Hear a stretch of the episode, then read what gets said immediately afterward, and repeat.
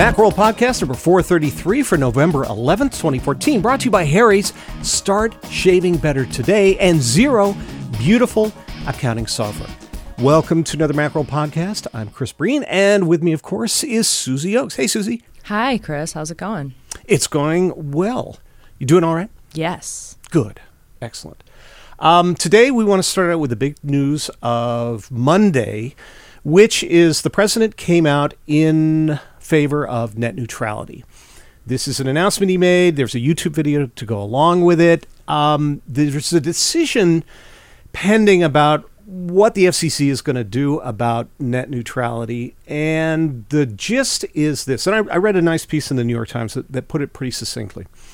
There are basically two views on this. One is that you can treat the internet much like you treat the power company and regulate it that way, or you can treat it more like a cable company. So, in the first instance, in a power company, you flip on a switch and your power is just there. Your power doesn't care what it powers, whether it's going to power your toaster or your Xbox or your computer or your ventilator or whatever it is, it doesn't care. It's just coming to your home. And that's the idea behind net neutrality that none of any the signal coming to your house is going to be determined what is worth more than another thing. It's just simply all coming. The cable model is more like um, no, we want to be able to prioritize net traffic. So, this net traffic for you to get your news or be able to get in touch with your doctor is very high priority, and you want to be able to get that stuff. But if you're going to pay for entertainment like streaming, that we should be able to charge more because this is more of a frivolous thing. So it comes down to really is the internet now a utility or is it something that is doesn't measure up to that? Um, just so basically, what's your feeling? Do you think it's kind of uh, luxury or less so? No, I think the internet is a utility, and the people who use it, I mean, yeah, like we're using it as a utility, and I think that they need to come up with different, you know, schemes to monetize that. Like your example of the electric company, they can charge more during peak hours, and you know, the internet companies can charge. They can put bandwidth caps on, and they can charge you more for that. But as far as prioritizing like one source of you know information over the other, that's really scary and not something that the companies should be able to do. Right, and that's basically what the president's saying about this. Now, this has become political because everything does. Mm-hmm. And so the president, on one hand, says he's for it. Ted Cruz, the senator from Texas, said, no, this is Obamacare for the internet, um, which is silly. Yeah. I think. I mean, that, uh, that's just totally a code word to his supporters to say, like, I don't like this, and we're just going to slap a word on it because no, you know, people don't understand what net neutrality is. So I think that's just trying to demonize um, people's lack, you know, tr- trying to, to demonize the the term because people don't really get what it is, and that's, you know, a nice quippy soundbite you can throw on there, but it doesn't really make a lot of sense. Yeah, and it's before we, you send in a bunch of messages, dear listener, about how we're getting political, mm-hmm. understand that this isn't really a left and right issue as much. I mean, yes, there's there's certainly people like Ted Cruz uh, who are free market people who believe that the market should determine all these things and the government should stay out of any kind of regulation whatsoever. And I, I understand that. I don't agree with it, but I understand what their point of view is. But understand that representatives that we have elected, they're all dirty. Um, Comcast has spent at least this year $11 million in lobbying efforts. And it isn't just going to Republicans, it's going to Republicans and Democrats alike, depending on where they sit on committees. So if you're on the Judiciary Committee, you're getting money from Comcast and AT&T and the others because they want mergers to go through and they want to defeat net neutrality. They want to be able to have these fast lanes and slow lanes because they make more money that way. Mm-hmm. So part of it is just simply looking at who's paying and who's receiving and what kind of decisions are being made. So if you can't trust your elected representatives because basically they're on the take, who are you going to trust for this? Now, there are people who, who don't care for the president or Democrats or whatever, but I think he's in the unique position that he's leaving office. His stake in the game is what? He's not making money on this. I think he's really looking after kind of the common user who wants to go back to what we had before this court ruling came out uh, about a year and a half ago, which is we did have net neutrality. It's just that a court said no, the FCC is not able to determine that unless it classifies the internet as a utility under Title II. And that's what Obama's pushing for. Reclassify as Title II so it becomes a utility, not determine pricing. He said specifically, this isn't about the government saying this is how much you can charge, but rather just no slow lanes, no fast lanes. To me, that seems very reasonable as somebody who uses the internet a lot versus the ISPs who don't want this to happen for what reason? I have to think that Comcast isn't necessarily looking out for our interests, but rather they want to make money on it. And I, I get it. They're in the business to do that. But they're not in the business to look out for me so much. Yeah, and their shareholders know. I mean, there's a thing in the article I'm looking at now that says that the shares of Comcast fell 3.75% um, following the announcement. So, yeah, I mean, f- treating all the internet the same is is seen as bad by Comcast's invent- you know, investors. And that's not good for people who use the internet, um, especially since um, these ISPs, a lot of places you don't have a ton of choice. Right. So if you don't have choice in, you know, I can't just say, okay, well, forget that. I'm going to go to a different internet provider that is more reasonable about these things. Um, I, I don't have a lot of options.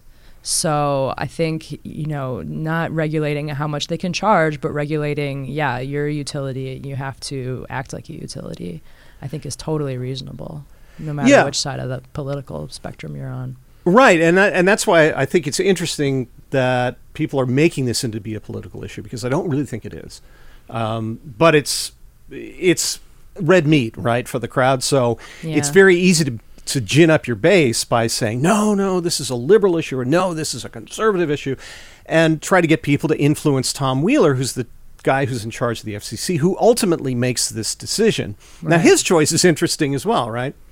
Yeah, he's actually an Obama appointee, and before this, he was um, he was a lobbyist. So, you know, um, so it's interesting that um, that Obama put him in charge and gave him all this power when really, you know, a lot of people think that he's kind of in the pockets of these ISPs. Yeah, he's at this point he's been kind of saying the right thing sort of, but you can see he's really being dragged into this reluctantly. That when they asked for comment, they extended the comments, extended the comments, and I think a lot of the comments are probably net neutrality, yes please. Um, he said, well, okay, so maybe fast lane, slow lane, not so good, but maybe if we make a modified sort of version of fast. So you could see that he's dragging his heels. Please, I don't want to make this Title II. He doesn't really want to do that. But I think ultimately that's the way to make sure that this happens. Otherwise, if you leave this up to regulation from the SEC, where they kind of say, well, yes, but no, and we'll keep an eye on things, then it isn't really, you don't have the force of law. And also, who is going to, you know, depending on which administration you've got, are they going to be tougher on the ISPs or are they going to be more lax depending on what their per- political persuasions are, how much money they've gotten from them? I think ultimately it has to be like, this is the way it is. Yes, it's a power company, or no, it's not a power company. And then we move on from there. And obviously, I'd like to see it be more like a power company and, and not the other way around. Yeah, me too. Okay, so um, political off now, and on to an ad. Yay! And this uh, is brought to you by Harry's, which is a way that you can start shaving better today. So this one goes out to the 12-year-old boys out there who are thinking, "Man, I can hardly wait to shave because it looks so cool," and it turns out that it's not. Uh, take it from a voice of experience. Shaving is not cool. As a matter of fact, it's a pain. It is uncomfortable. It causes nicks. It causes scrapes, and it causes razor burn. And maybe the worst part is that razor blades today are incredibly expensive. So what to do about it? Well, you could just grow your hair out and you know look like a major league baseball player with a big beard, or you could actually look more attractive by cutting all that off and talking to our friends at Harry's. Harry's was started by two guys who wanted a better product without paying an arm and a leg to get it. And they make their own blades. They were traveling around Germany and they happened to stop by this factory that makes razor blades. And they liked the blades so much that they bought the factory to get high quality, high performing blades that are crafted by shaving experts. And apparently there are such people, at least in Germany. Plus, There are no pesky plexiglass cabinets to unlock like when you go to the store to get your blades. They're delivered right to your door. They're about half the price of the other big branded blades. They ship for free, and as I said, they come to your door. The starter kit is an amazing deal for $15. You get a razor, moisturizing cream, and three razor blades. And why pay $32 for an eight pack of blades when it's half the price at Harry's? And with Harry's, you're going to get a better shave that respects your face and your wallet, and you get no more low quality blades. On average, an everyday shaver saves $150 each year on blades using Harry's. Now, Harry's was nice enough to send me a razor and a couple of blades, along with the moisturizing cream. And I've been using it for a few weeks, and I really like it. I have the kind of face and the kind of disposition where I want to shave really fast, and invariably I end up cutting myself. And so I put Harry's to the test by shaving really fast and not being very careful about it, and I didn't get a single nick or cut. It was a really smooth shave. And I have to say that my wife likes the smell of the shaving cream, and, and so do I. So here's what you can do you can experience a clean, close, comfortable shave with Harry's. So go to harrys.com now, and Harry's will give you $5 off if you type in our coupon code MACWORLD with your first purchase. That's harrys.com, H A R R Y S.com, and enter the coupon code MACWORLD at checkout for $5 off. And start shaving better today. Okay, so there's another thing that may get our listeners' head up.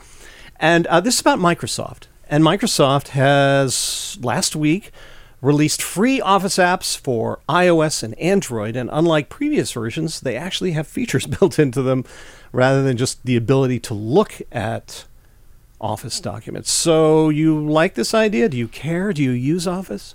Yeah, this is kind of a big deal. Um, we were talking last week a little bit about Office, and I was saying the beauty of you know working on the internet for me right now is that I don't use Office as much as I used to, and maybe that's a trend for more people than just me because Microsoft was like, look, you don't have to do everything in text files. Like we will open up Office to get you know keep people using it. And the, the previous apps required an Office 365 subscription to do much beyond just, you know, viewing files. But now you can create and edit files, um, share them, send them around, and it doesn't matter if you're an Office 365 subscriber. We have an article up kind of uh, going over what what the difference is, like what you get being an Office 365 subscriber. But um, yeah, there's a lot that you can do just free for everybody. So so yeah, that's a that's a big move by Microsoft. I wish this was something they'd done initially out of the gate. Mm-hmm. When they released the iPad apps, they're very pretty. I mean, they're really nice apps. And um, I've kind of given up on picking on Microsoft because it just seems like that was so 2000. But the apps are good but they really were hobbled. So people go, "Oh, good, I can use these things." And they get them. They go, "Oh, but you mean I have to?" Uh, okay, so it just mm-hmm. seemed like a mm-hmm. come on for Office 365. I think the move to make it a reasonable uh, app now, where you can do kind of the basic stuff, but if you, if in Word, for example, you want to do things like track changes, you have to have you have to pay for the subscription, which I think is reasonable. Right. It makes so it's a good text editor, Excel, you know, good basic spreadsheets, and, unless you're willing to pay. And we do have Office 365 at our organization. So we do get the full boat apps, and they're really, really good. Yeah. If you need to work in Office, and a lot of Mac users have given it up, they've gone to iWork. But let's not forget that the majority of iOS owners are also using Windows. And for them, this is a huge deal because that's where they live in a lot of cases. It is a big deal. And um, when, when you're using iWork, I mean, sometimes there's probably fewer whole organizations that are, you know use native right. iWork, and a lot of Mac users and iOS users might be using iWork kind of as a workaround. You know, open and edit because it works with Microsoft Office formats. So you know you get a, a doc from someone, you open it, edit it, send it back. You can do all that in Pages. Apple's made those free, so now it's kind of you don't, you know you don't have to sort of go outside office to to work with an organ you know in an organization that's still using office. So yeah it's great if um, you want to get more you know work done on your ipad. Yeah and i think this is in line with what microsoft's new strategy is under their new ceo he's talked a lot about microsoft now being a cloud service organization. As part of their core business that mm-hmm. in the past it was office and it was their operating Windows. and he's really said, okay, you know, we can't rely just on those things. That, was, that happened during the Ballmer days, and look what happened. So he's really expanding out into the cloud more, and I think this is a really good move. Unlike the Bill Gates system of old, where they said, no, we're not going to let our kids use any Apple products, we're going to force them to use this stuff finally embracing iOS. It's like, yeah, there are a bunch of these devices out there. You should play in this space rather than trying to sell your tablets or your your phones or whatever. Of course, you want to sell that stuff, but at the same time, don't turn your back on iOS because it's far too powerful now for you to ignore. And the same idea with Android.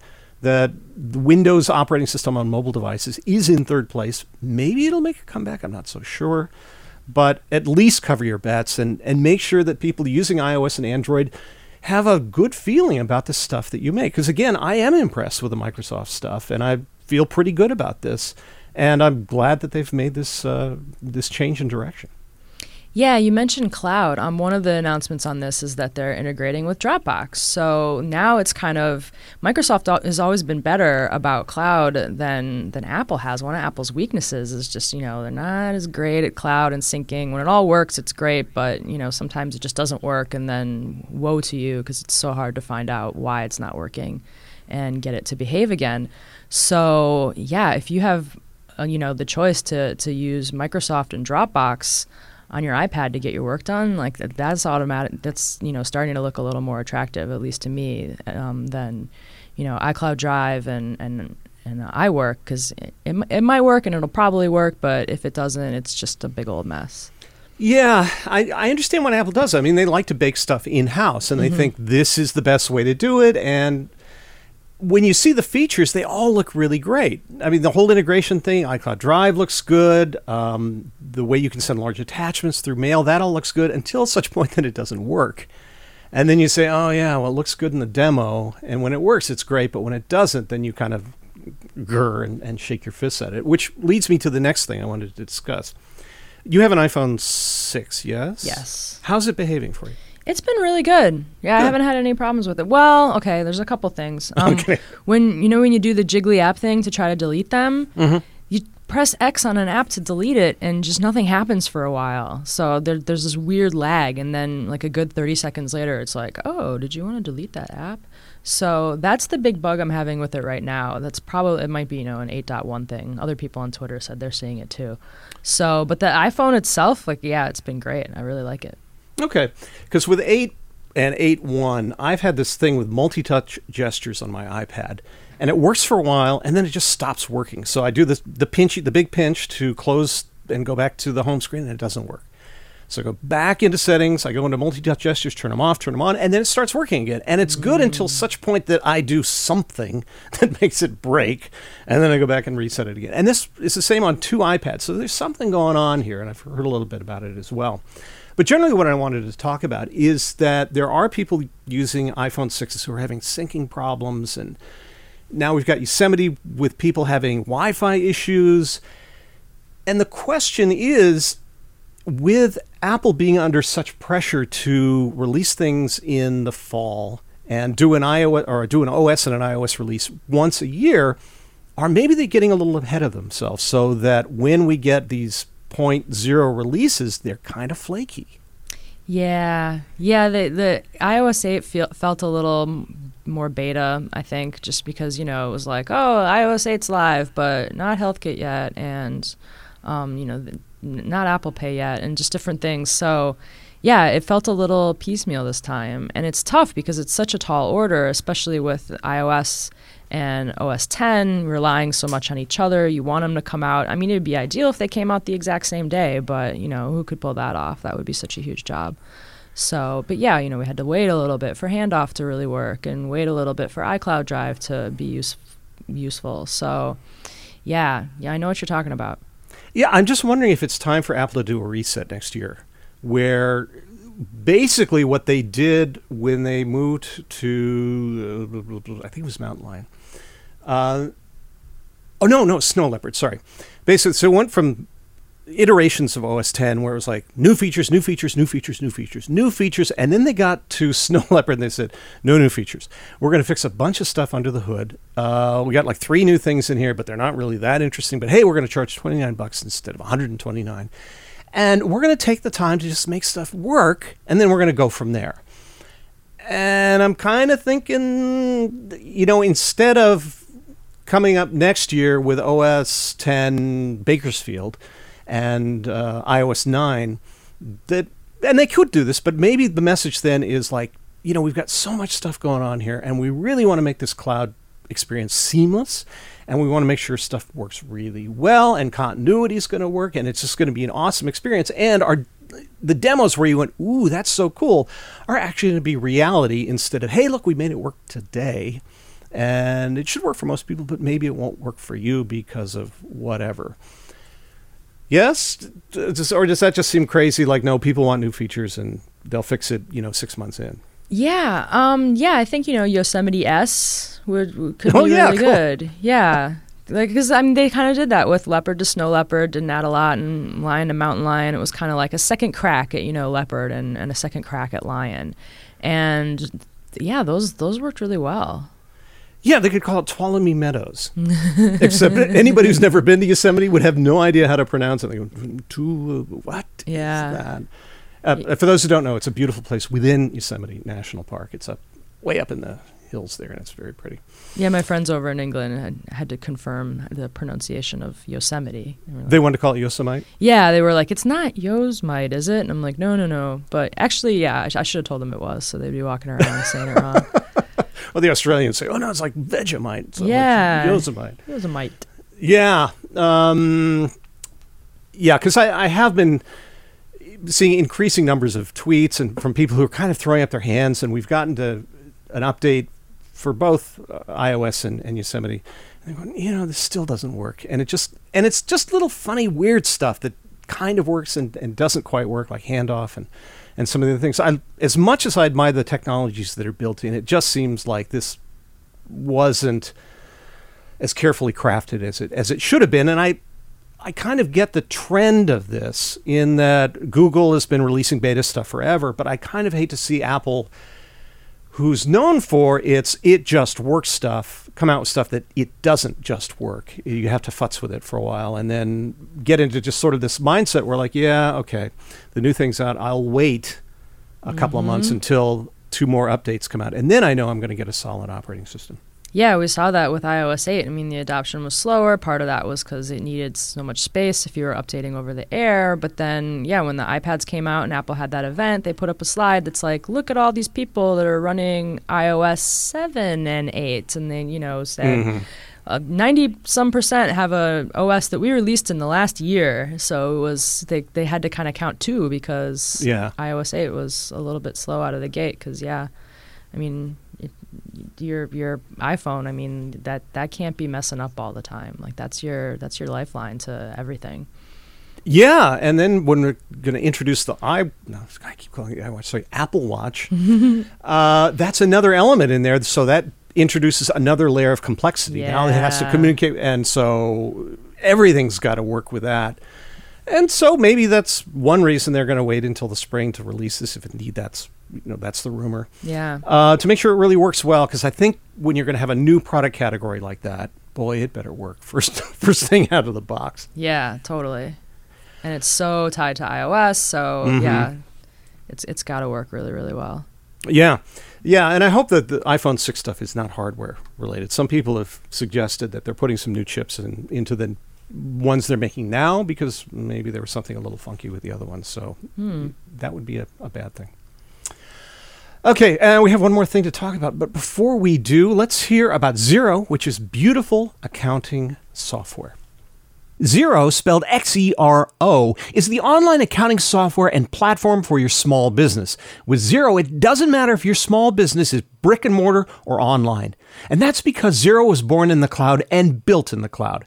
This means that you can manage your accounting anytime, anywhere from your Mac, PC, iOS, or Android device.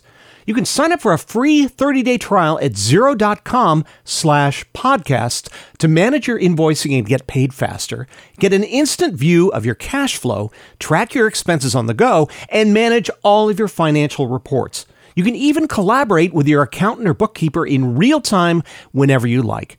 Xero seamlessly integrates with over 350 best in class business tools to process mobile payments, manage payroll, run your back office, and much more. It's no wonder over 370,000 customers in more than 180 countries use Xero. And you can too. Sign up for a free 30-day trial at xero.com slash podcasts. That's X-E-R-O dot com slash podcasts. And not only that, Xero randomly selects five people a month who have signed up to receive a mystery box of goodies called Xero Plus from a company that already swears by Xero. Xero, beautiful accounting software. And last up, at least on my list, is um, Apple has finally provided a way for us to get out of what is known as iMessage purgatory. Yeah. Yeah, So- this was the the you know the just desserts you got from uh, having an iPhone and then later switching to Android. If your phone number was registered to your iMessage account and you didn't think to go in before you got rid of your iPhone and turn off iMessages on that phone number, then later on when your friends, especially friends with iPhones, tried to send a text to your phone number, which is now your Android phone, it would instead go to your iMessage account, but you didn't have any devices registered to that iMessage account, so it would just kind of bounce around in the iMessage ether and not get to you. I've had this happen with several friends, and it's the most frustrating thing ever. Um, I have to remember to tell my iPhone to send, you know, them a message as a text. But first, you know, my iPhone says, no, no, that's an iMessage number, and it wants to send an iMessage. So if I don't remember, then my friends just think that I didn't text them back, and it's it's led to all kinds of problems. So it's I'm really really happy that Apple did this, and we need to raise awareness to everyone who isn't getting text messages because they used to have an iPhone, now they have an Android. Go do that because it seems like no one ever remembers to do it before they get rid of their phone, and then once you get rid of your phone, there's really no way to do it. So there is So what- now. you, you go to a website and you enter your phone number. Oh, okay. So that's all you have to do. You go to a website, enter your phone number, and Yeah. it happens. You enter your phone number that you had ported from your iPhone to your Android phone, um, and then uh, Apple will text you um, a code. So that will go to your to your Android phone that you hopefully have sitting right there, and then on the same website you enter the code into there, and it will deregister that phone number from from iMessages for you. Well, that's a good thing. Yeah. Um, it's been kind of long expected. I think people were complaining about this in like 2011. Yeah, and they were probably like, "Well, this is a problem for customers that we don't have anymore, so you know we'll put it on the list and get to it when we get to it." I don't know. That's just my guess, but yeah, um, yeah, it's nice. They, Yeah. they they do some stuff when you're switching to from Android to iPhone. There's a little guide on Apple help you move over all your contacts and your music and everything. Um, so yeah, it's it's nice to throw a bone to those people who were on an iPhone and, and switched out. Yeah, I think that's smart, smart marketing in a lot of ways because people aren't just, you know, if they move to Android, it's not like you've lost that customer forever on other things. They may come back to iPhone. They may be using uh, iPad because they prefer that to an Android tablet or a Mac, or may, they maybe they'll get a watch and then they'll buy another iPhone because they have to get it to get a watch. So. I think showing that sort of respect to your customers, like, yeah, oh, oh, you want to leave? Okay, let's make this easier for you so that, you know, making the switch doesn't cause you to lose text messages. Yeah. I would like to see something like that for iTunes as well. I know that you can reset your authorizations once a year. I would love to see that happen more often because I'm constantly authorizing things with iTunes. But again, because I'm using lots of different computers because of my job. But um, Oh, to be able to, you know, just say no, wipe everything because I've I don't know where that computer is anymore. Maybe I shipped it back to somebody and I forgot to deauthorize it. And so instead, I've used up all my authorizations. Said no, you can't do that until you know 2015 sometime. Yeah. Um, although I understand you can email Apple if you really are in a bind and say this is what happened. You explain it to them and very, be very polite and say please, and they'll they'll do it for you. But to automatically do that, just go into your settings would be much easier. So add that to the list, please, Apple. Yeah. And uh, I think that's it. Kind of a slow week in, in ways, other than net neutrality, which I think is huge. Um, but it'll be interesting to see how that plays out over the next weeks and months and see who wins. I hope it's us. Yeah, I hope we win. Yeah. Okay. Go team. All right. And that wraps up another episode of the Macworld podcast, brought to you by Harry's, Start shaving better today, and Xero beautiful accounting software. Thanks, Susie. Thanks, Chris.